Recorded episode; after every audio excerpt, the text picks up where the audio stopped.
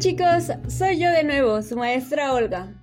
No olviden que estamos leyendo La mujer que no, de Jorge Ibargüengoitia. Esta es nuestra segunda parte. Vamos a comenzar. Al día siguiente acudí a la cita, con puntualidad. Entré en el recinto y la encontré ejerciendo el oficio que le hacía sudar copiosamente. Me miró satisfecha, orgullosa de su pericia y un poco desafiante. Y también como diciendo, esto es para ti. Estuve absorto durante media hora, admirando cada una de las partes de su cuerpo y comprendiendo por primera vez la esencia del arte a que se dedicaba. Cuando hubo terminado, se preparó para salir, mirándome en silencio. Luego me tomó del brazo de una manera muy elocuente. Bajamos una escalera y cuando estuvimos en la calle, nos encontramos frente a frente con su chingada madre. Fuimos de compras con la vieja y luego a tomar café a Sambors, otra vez. Durante dos horas estuve conteniendo algo que nunca sabré si fue un sollozo o un alarido. Lo peor fue cuando nos quedamos solos ella y yo. Empezó con la cantaleta estúpida de Gracias Dios mío por haberme librado del asqueroso pecado del, del adulterio que estaba a punto de cometer. Ensayé mis recursos más desesperados, que consisten en una serie de manotazos, empujones e intentos de homicidio por asfixia, que con algunas mujeres tienen mucho éxito. Pero todo fue inútil. Me bajó de su coche a la altura de Félix Cuevas.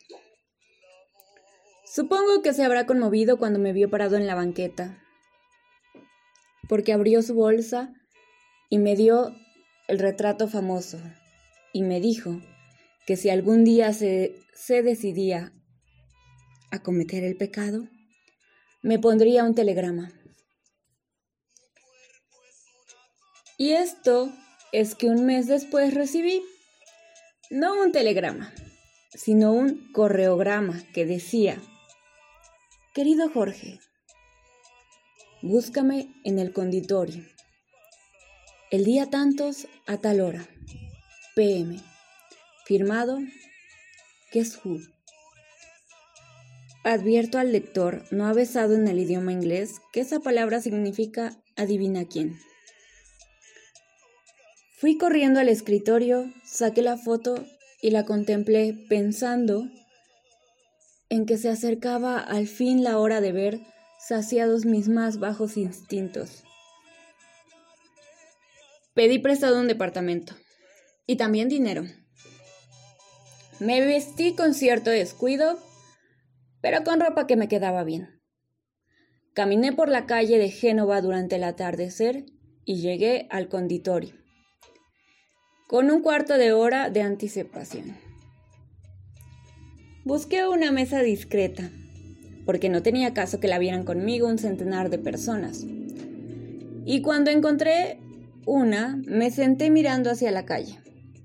Pedí un café, Encendí un cigarro y esperé. Inmediatamente empezaron a llegar gentes desconocidas, a quienes saludaba con tanta frialdad que no se atrevían a, acercarse a mí.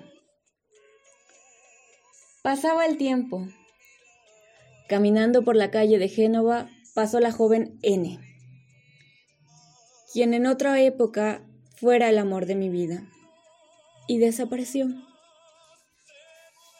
Yo le di las gracias a Dios.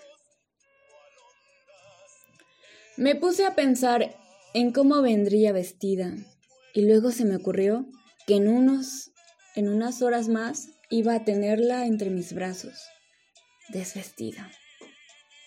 La joven nene volvió a pasar, caminando por la calle de Génova, y desapareció.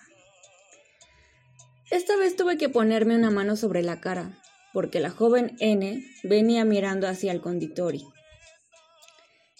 Era la hora en punto.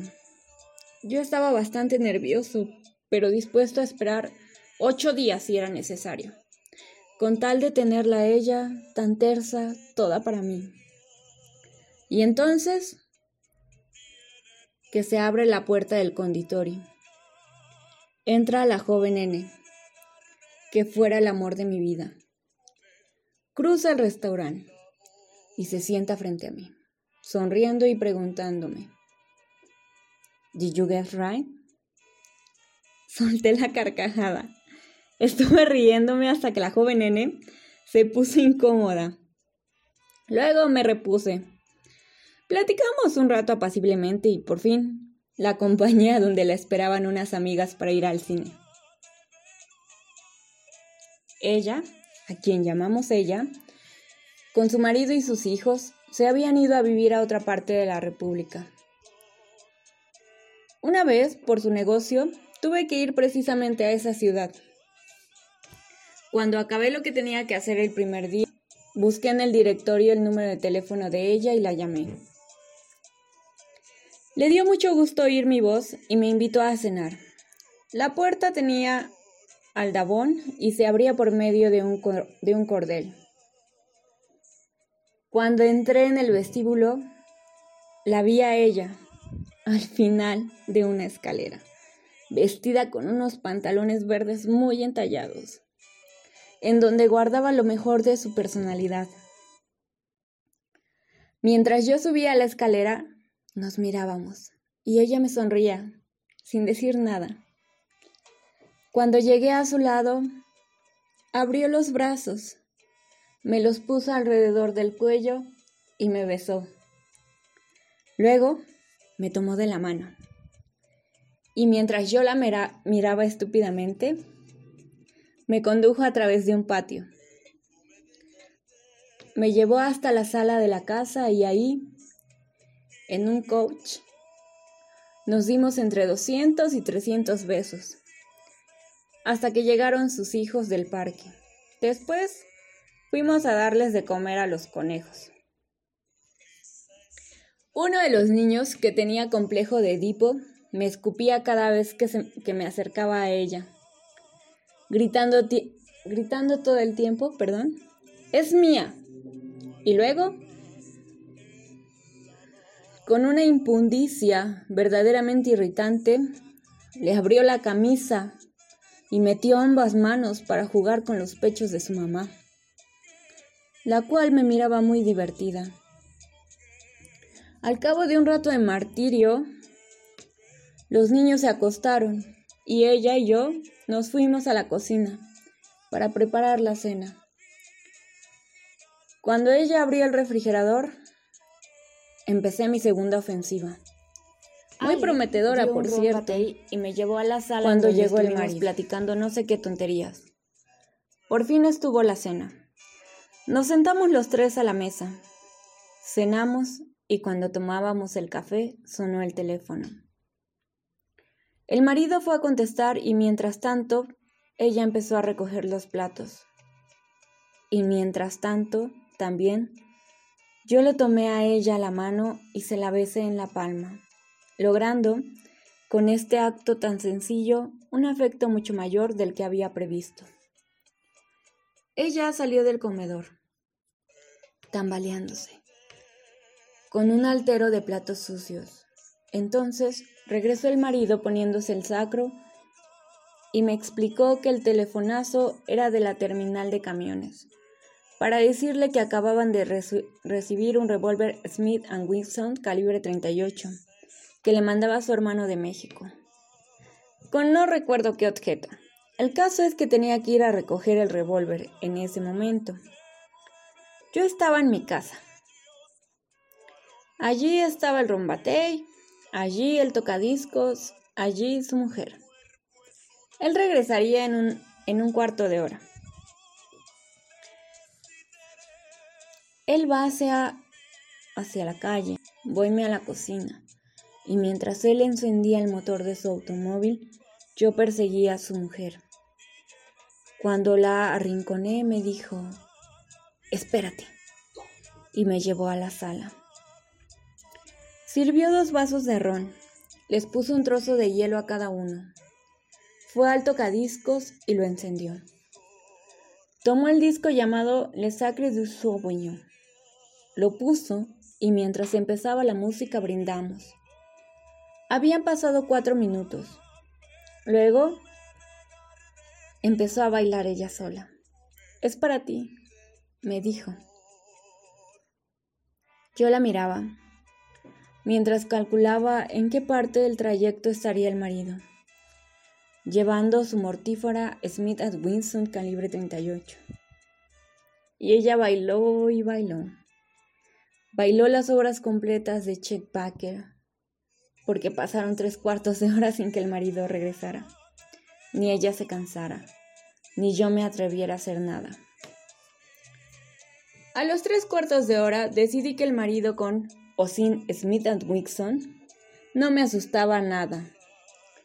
Me levanté de mi asiento, me acerqué a ella que seguía bailando como poseída y con una fuerza completamente desacostumbrada en mí, la levanté en vilo y la arrojé sobre el couch. Eso le encantó. Me lancé sobre ella como un tigre, y mientras nos besábamos apasionadamente, busqué el cierre de sus pantalones verdes. Y cuando lo encontré, tiré de él. Y mierda, que no se abre. Y no se abrió nunca. Estuvimos forcejeando, primero yo, después ella, por fin los dos.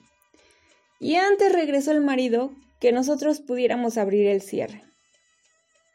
Estábamos jadeantes y sudorosos, pero vestidos, y no tuvimos que dar ninguna explicación. Hubiera podido, quizá, regresar al día siguiente a terminar lo empezado, o al siguiente del siguiente, o cualquiera de los mil y tantos que han pasado desde entonces. Pero, por una razón u otra, nunca lo hice. No he vuelto a verla. Ahora solo me queda la foto que tengo en el cajón de mi escritorio.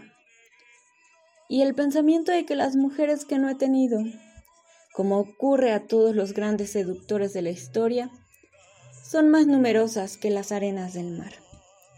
Con esto terminamos La mujer que no. Nos vemos, más bien, nos escuchamos en el siguiente audio. Excelente día a todos, chicos.